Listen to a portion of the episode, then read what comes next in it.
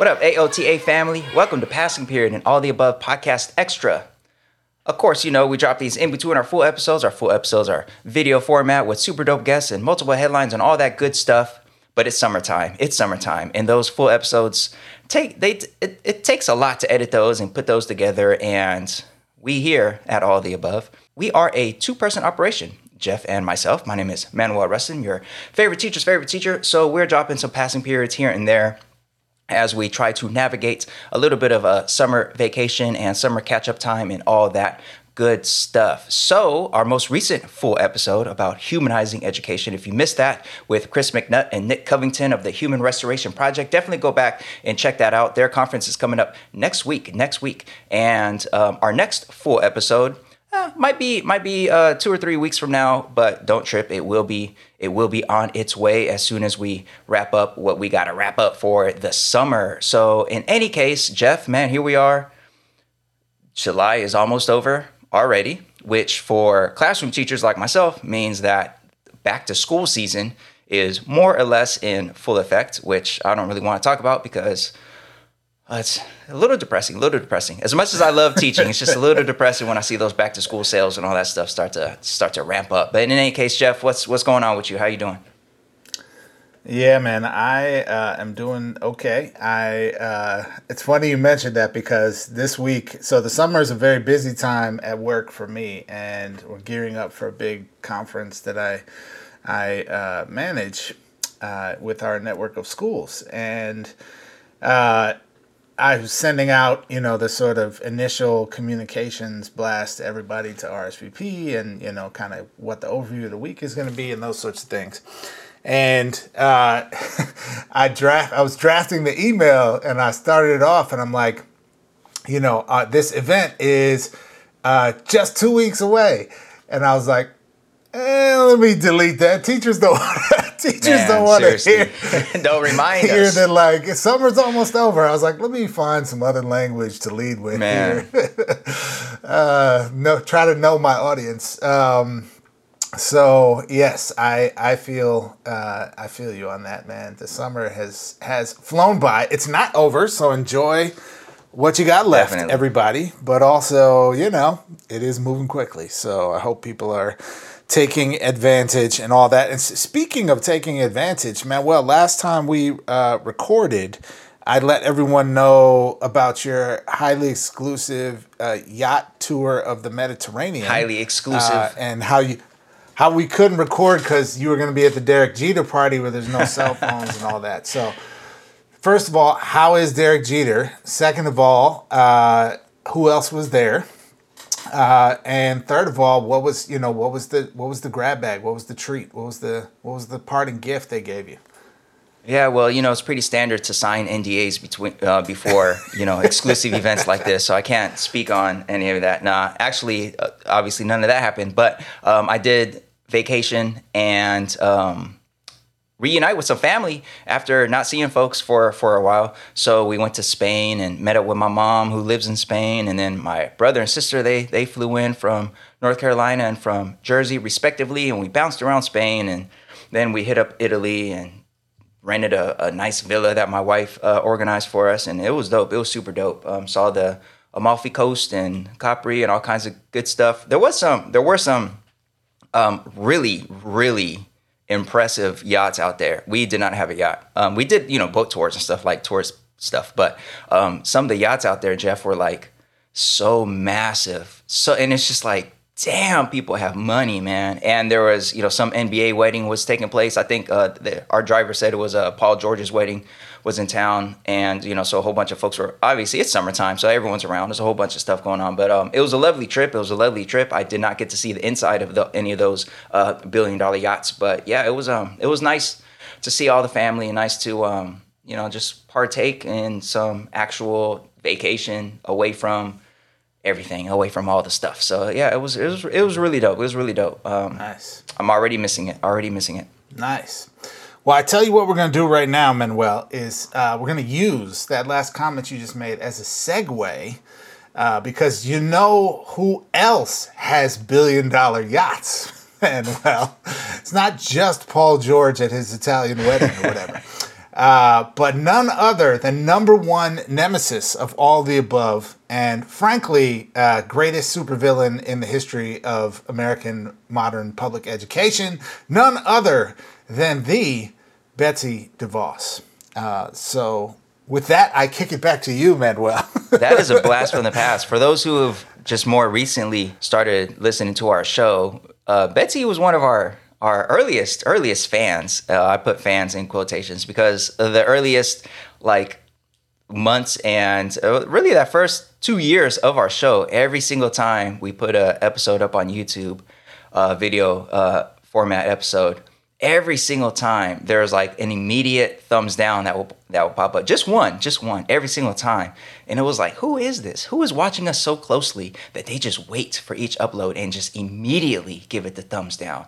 And you know we we deduced that it it, it must be must have been our, our good old pal betsy because so many of our stories back then focused on the clown stuff that she would be saying and doing as education secretary. And it was just hard to have a show about education and not spend time on the secretary of education and the just like really really awful things that she was uh, saying and wanting to do. So, so yeah, our, our original fan, uh, Miss Betsy DeVos. So she's that's you know, Jeff. I thought we were done with that. I thought she, you know, she heroically, heroically during the attack on the Capitol on January 6th. Heroically, Betsy DeVos stepped down because, of course, she's a fan of liberty and all mm-hmm. of the, the things that make America the fantastic free nation that it is. So she stepped down because that was too much, Jeff. That was too much. I think, actually, I don't know if it was on the 6th, maybe it was the next day or weeks later,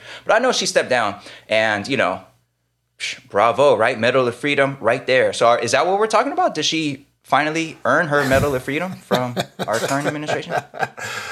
Uh, before I answer that question, I want to submit an official request to our post production uh, team, which is we need to insert somewhere in what you just said, Manuel, the uh, the like in case of bear attacks, uh, man, audio of Betsy DeVos answering questions to the Senate Confirmation Committee.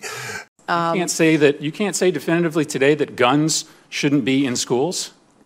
Well, I, I will refer back to uh, Senator Enzi and the school that he was talking about in Wapiti, Wyoming. I think probably there, I, I would imagine that there's probably a gun in the school to protect from potential grizzlies. If President. Uh, classic. So, classic. Yes, okay. Uh, all right. So, we are, in a certain sense, Manuel, going to talk about uh, Betsy DeVos and her love for freedom. Uh, so, so, so yes, just not at all in the way that you mean.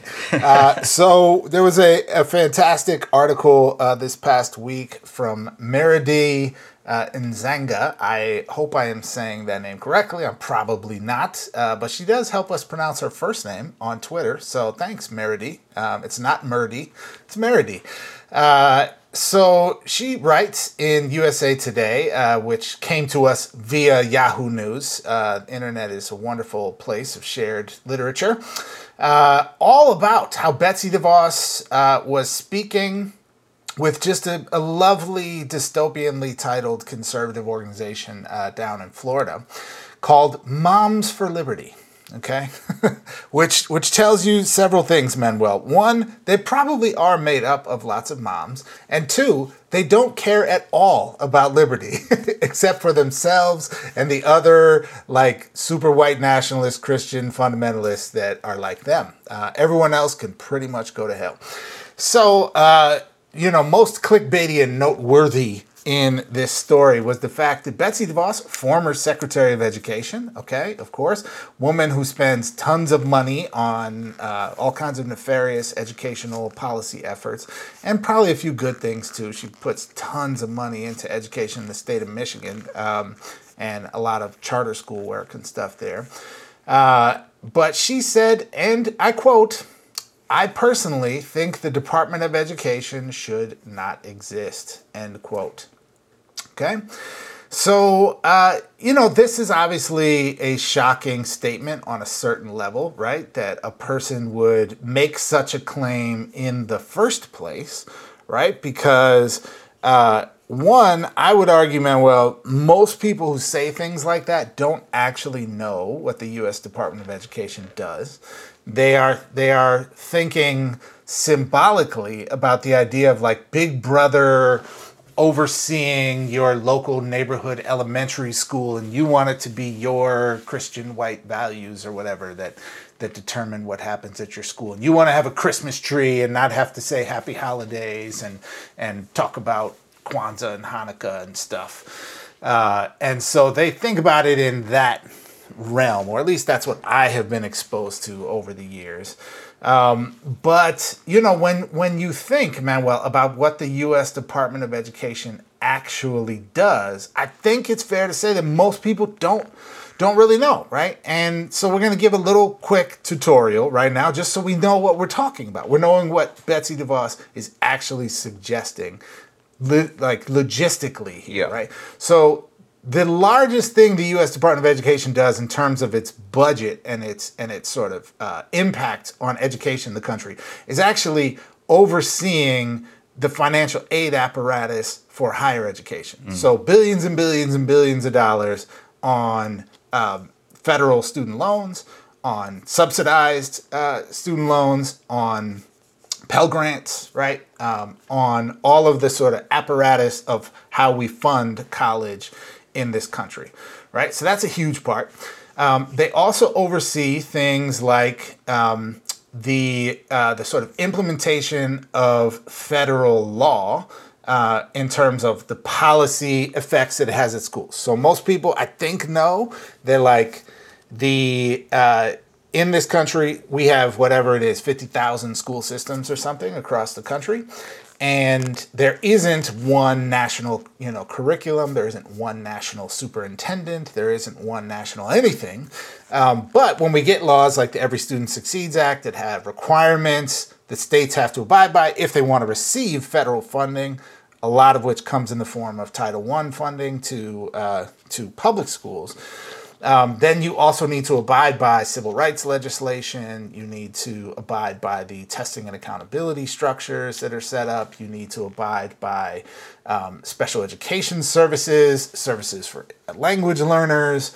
Um, you know, there are uh, all kinds of stipulations in there for, for things like that, right? And, and I think it's fair to say the idea, at least behind this suite of things, is like make sure that we're not having civil rights violations in our public schools and have some accountability for public schools to know that they're serving students and communities well. Now, you can disagree with that. You can think testing is trash and oppressive and not at all about accountability, but like, let's just agree that, like, in theory, this is what it's supposed to be about, right?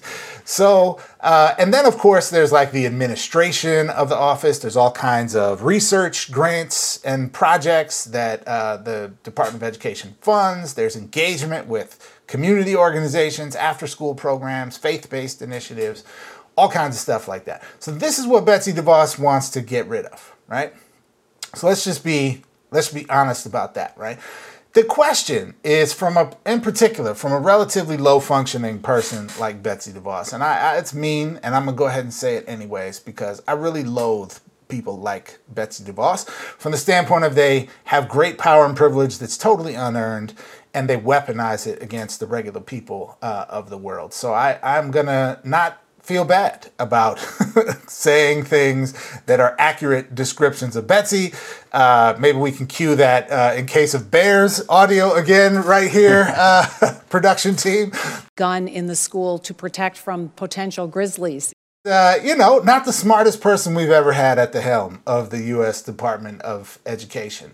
And what she's engaging in, Manuel, I think is this sort of discourse beneath the discourse, right? The, the culture war that's happening in education around, you know, we got to get rid of wokeness and we got to restore patriotism and we got to bring back men being men and we can't have these schools feminizing the boys and we got to have, uh, we can't, you know, the, the um, LGBTQ community is trying to turn all the kids trans and you know that we have communists are trying to make us hate America, and you know uh, the 1776 uh, project kind of um, kind of cultural center point, right?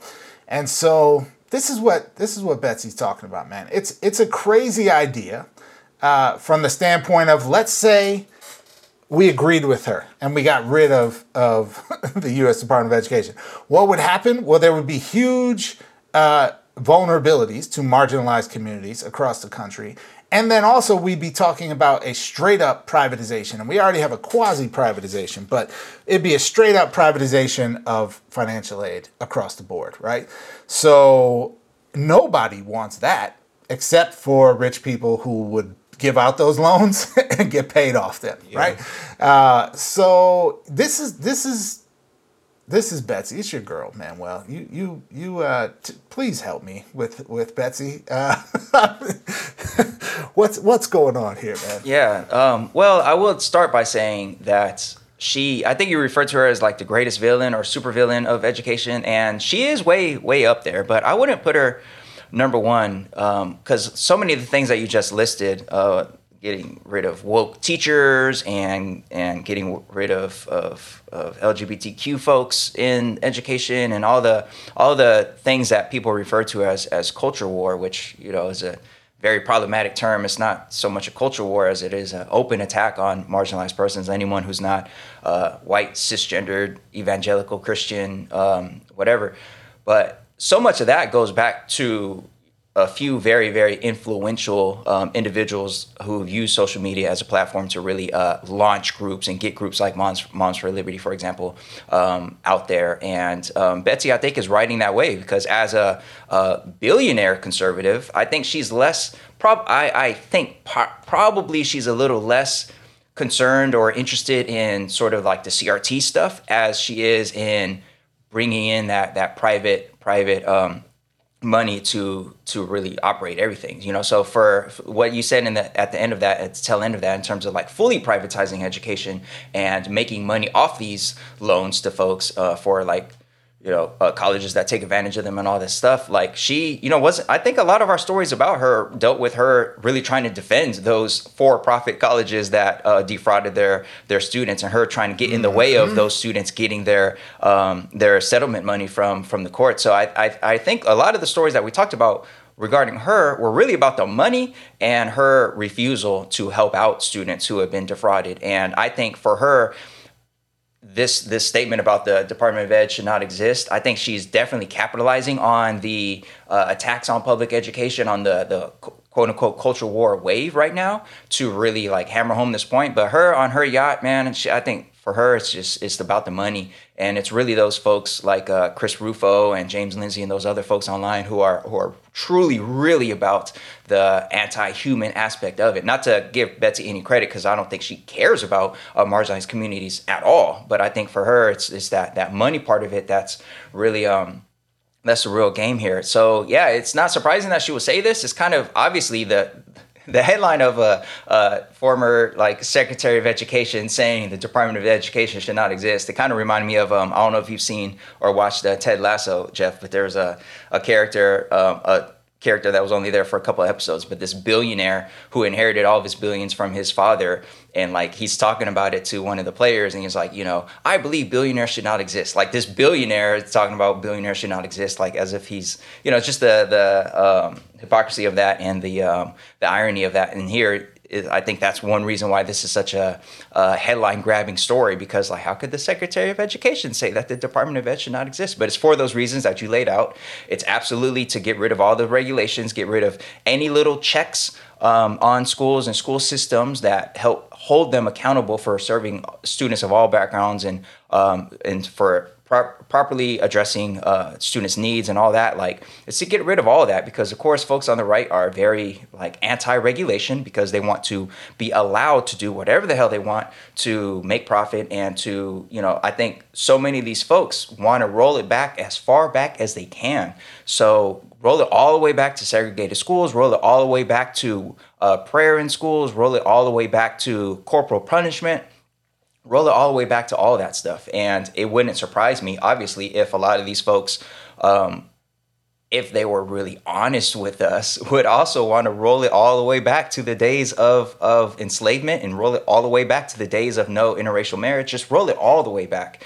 And really that's the game Yeah. here. And you can't you can't roll it all the way back if there's an agency there that is is ostensibly supposed to help make sure that school systems are abiding by um, the law in terms of protections for students and um, and just all the things that you laid out there. So, yeah, she would want to roll it all the way back because we know she would be the head of a or her family would be uh, at the top of a very large plantation, multiple plantations, probably making a lot of money. And yeah, absolutely, that's it's um it's not surprising, but I, I think not to give her any kind of credit because she deserves none, but I do think she's she's riding the current uh, cultural war wave, and really she's more about the money. And a lot of the other folks I think are very very specifically about truly truly erasing LGBTQ folks, black folks, other marginalized folks, trans folks for sure. Uh, this Moms for Liberty group is not to be confused necessarily with Libs of TikTok, but they're not uh, separate audiences. And, and we've seen, I've seen video clips of,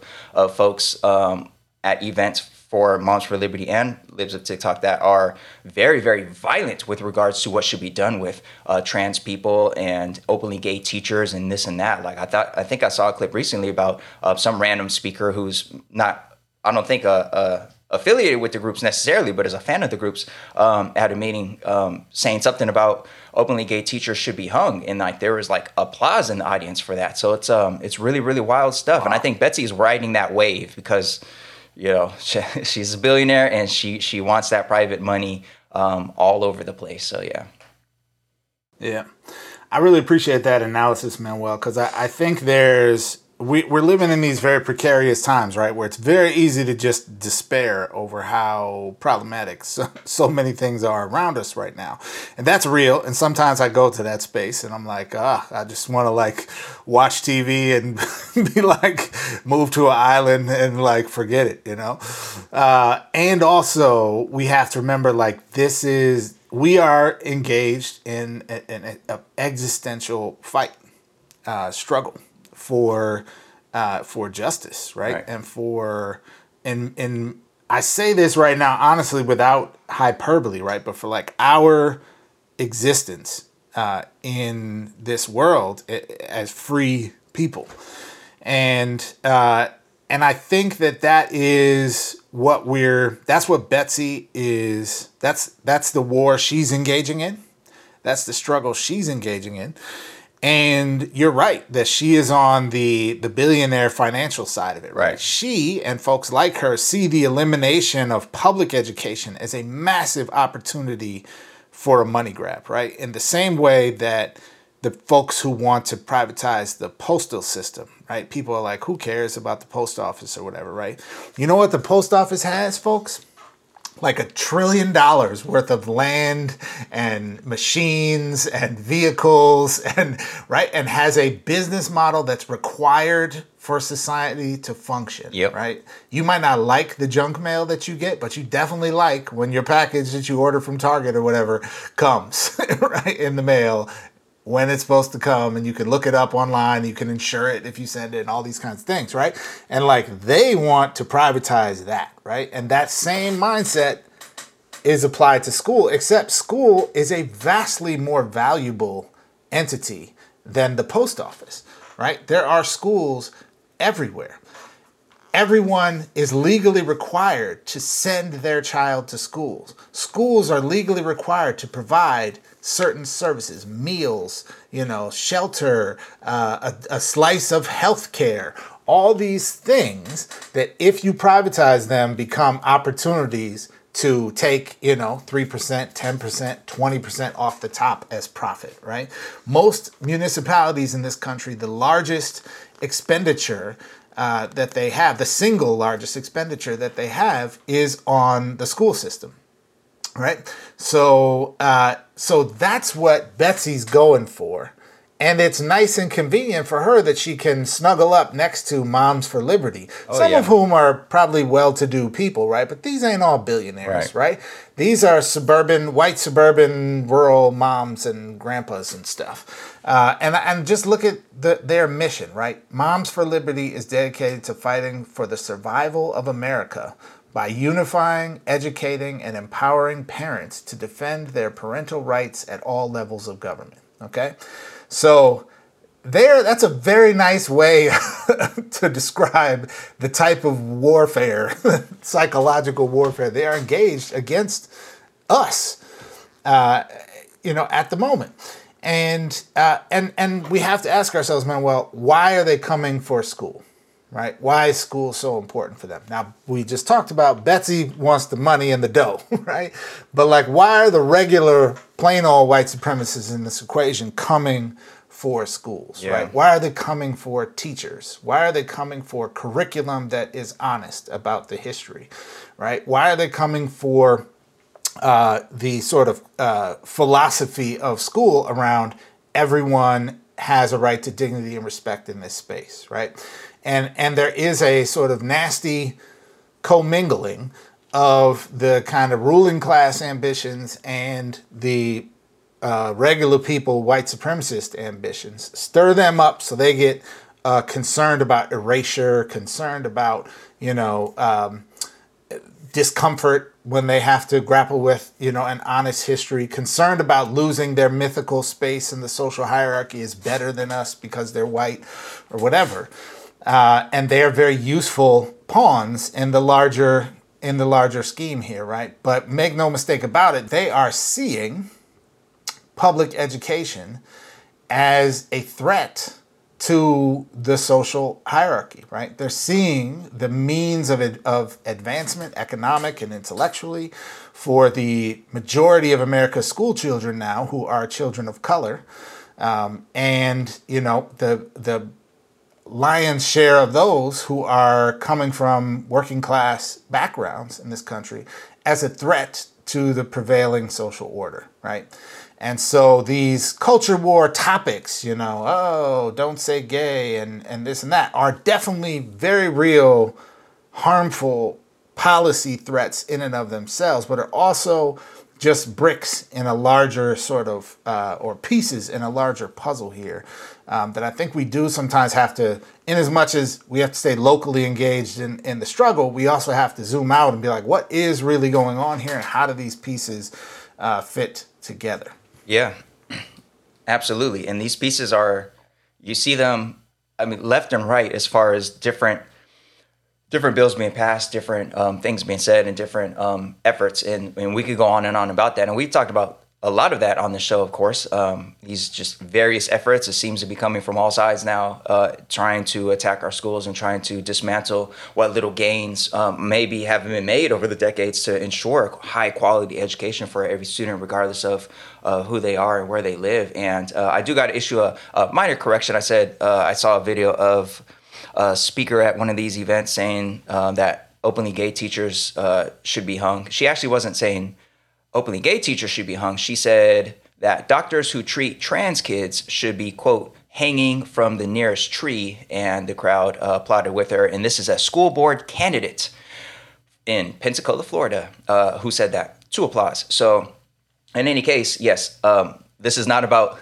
liberty. This is truly, for sure, uh, about the, I guess, liberty for a very select few who identify as, you know, being white and evangelical and cisgendered, all, all the, all the th- conservative, all the things um, that the right has has always fought for in this right su- white supremacist um, nation that we have here. It's the so new it's the new white citizens council. Yeah, you know? that's- like yeah. basically, yeah, basically. So liberty for us, control and domination uh, for everybody else, and that's that's absolutely the key because you can rest assured that most parents of school children in America's public schools aren't calling for these things because these groups do not anytime you see these like visually see uh, these groups gather like they do not represent the the largely black and brown parents that um, that are in the community where I teach, they they largely do not represent um, folks from from all walks of life. They very much have one particular demographic that uh, makes up the lion's share of their their work and their group and, and all of that. So this is certainly not about parents' rights in the sense of all parents. This is certainly about uh, a few parents, and of course, a lot of them don't even have kids in public schools um, because they don't believe in public schools in the first place. So that's kind of the the, the thing there. Um, so yeah, yeah, it's again uh, very challenging times, very scary times if you really sit back and like think about all of it together and think about all these pieces together.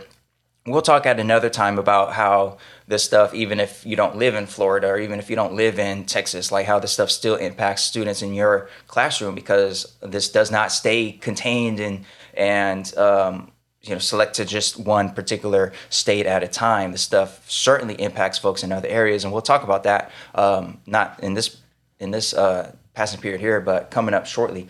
And I do also want to point out that just historically, whenever folks have have claimed and wanted states' rights, it's just so important to always ask states' right to do what? Because mm. almost always it's been states' rights to oppress and to be violent towards particular populations. Uh, like that's just that's just the way it is. So yeah, would I want the state to have the full uh, power and authority over education?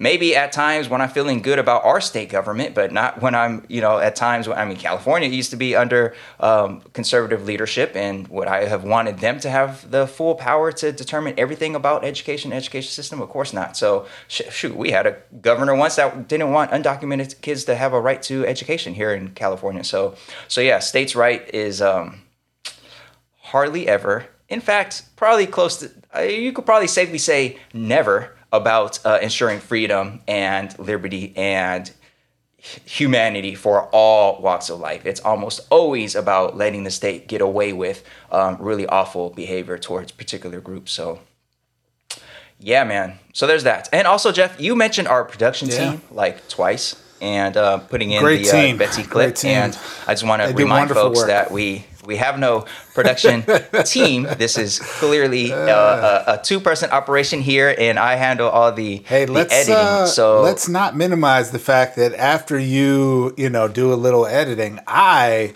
upload and post the episode. Okay, uh, that that is at least that is true. That's, Ten minutes of work. yeah.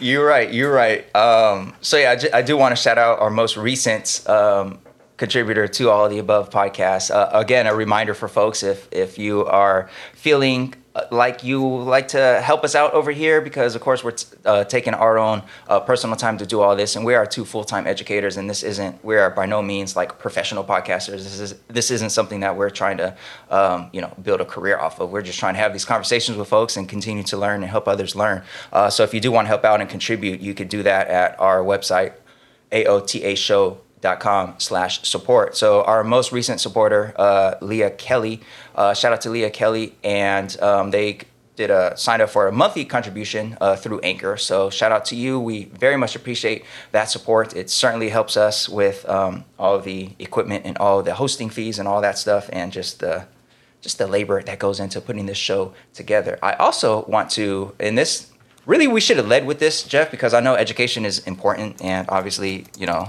everyone should have a right to quality education, whatever. But um, let's talk about Nike for a second because I just want to update folks because some folks know that I've been trying hard to get this um, special edition Jackie Robinson shoe that Nike put out for the 75th anniversary of Jackie Robinson um, entering the major leagues. And the shoe finally came out to the public. So, like back during uh, April when I was first trying to get Nike's attention, that's when it was supposed to release and then they delayed it delayed it so then it just wasn't available. Teacher appreciation week i made a little video. I was like yo nike i work at the, the high school that jackie robinson went to. I would love to just be able to buy a pair of these so i could wear them at school at the school he attended.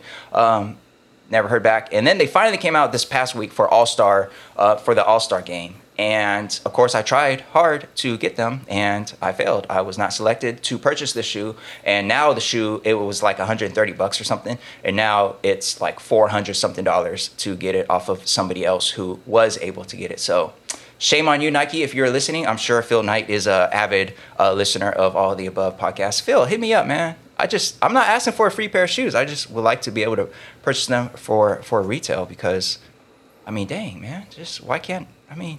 Anyways, Do the right thing, Phil. Jeff. Anything else? Do the right thing. Yeah. It's not a it's not a difficult decision. Think of the media opportunity. Think about for it. Nike here. I mean, Okay, all of the come- above. We're talking. I mean, maybe not quite on the same level as like a you know, uh, ESPN or uh, you know, But close. ABC, but but close. we up there. and you know, come on, man. They could bring their own media. They can bring Disney over here. We're right down the street. ABC's got studios like 20 minutes from your school, man. They could come right on over. Uh, they could they could film in the home of Jackie Robinson, award-winning history, ethnic studies, hip hop studies teacher, Dr. Manuel Rustin, rocking some flashy new Nikes in honor of Jackie Robinson, in the home of Jackie Robinson, with the children who walk in the footsteps of Jackie Robinson. What a beautiful, what a beautiful online ad campaign that could be. Hashtag buy some Nikes. Come on now, Nike. Do the right thing. Man, you laid it out. I need to hire you as my PR guy, man. You laid that out. Nice. Uh, you know what I'm saying? You get, right. you get like Will I Am to do the soundtrack. It'll be it'll be amazing. Hey, man. I see the picture, man. I see it. You painted it perfectly. Just need some help. Just need some help. All right. Anyways, so yeah, Jeff. Anything else before we get out of here for this week's passing period? Uh, nope, I don't think so. I think uh, right. I think that's all I got today, man. Uh, shout out to uh, our number one nemesis, uh, Betsy DeVos. Uh, watch out for grizzly bears, okay, Betsy? For sure, always. And uh, shout out to Educolor. Their uh, virtual summit was uh, a couple days ago. Super dope, as always. Uh, very uplifting. Very um, just helps me gear up for for what will hopefully be a really uplifting and super dope school year for for everybody. So shout out to Educolor, the Educolor team, and I believe that's it. I believe that's it. All right, folks. So again, it's summertime, so our usual format of full episode every two weeks and a passing period in between that is uh, a bit disrupted, but you know what I'm saying. I, th- I, I think it's justified. I think it's justified. We'll be back next week with something, maybe another passing period, maybe episode. Who knows? Who knows? Just tune in. Keep your eye out. All right. So until then, uh, keep enjoying your summer times, and uh, we love y'all. And it's time for you to go ahead and get to class.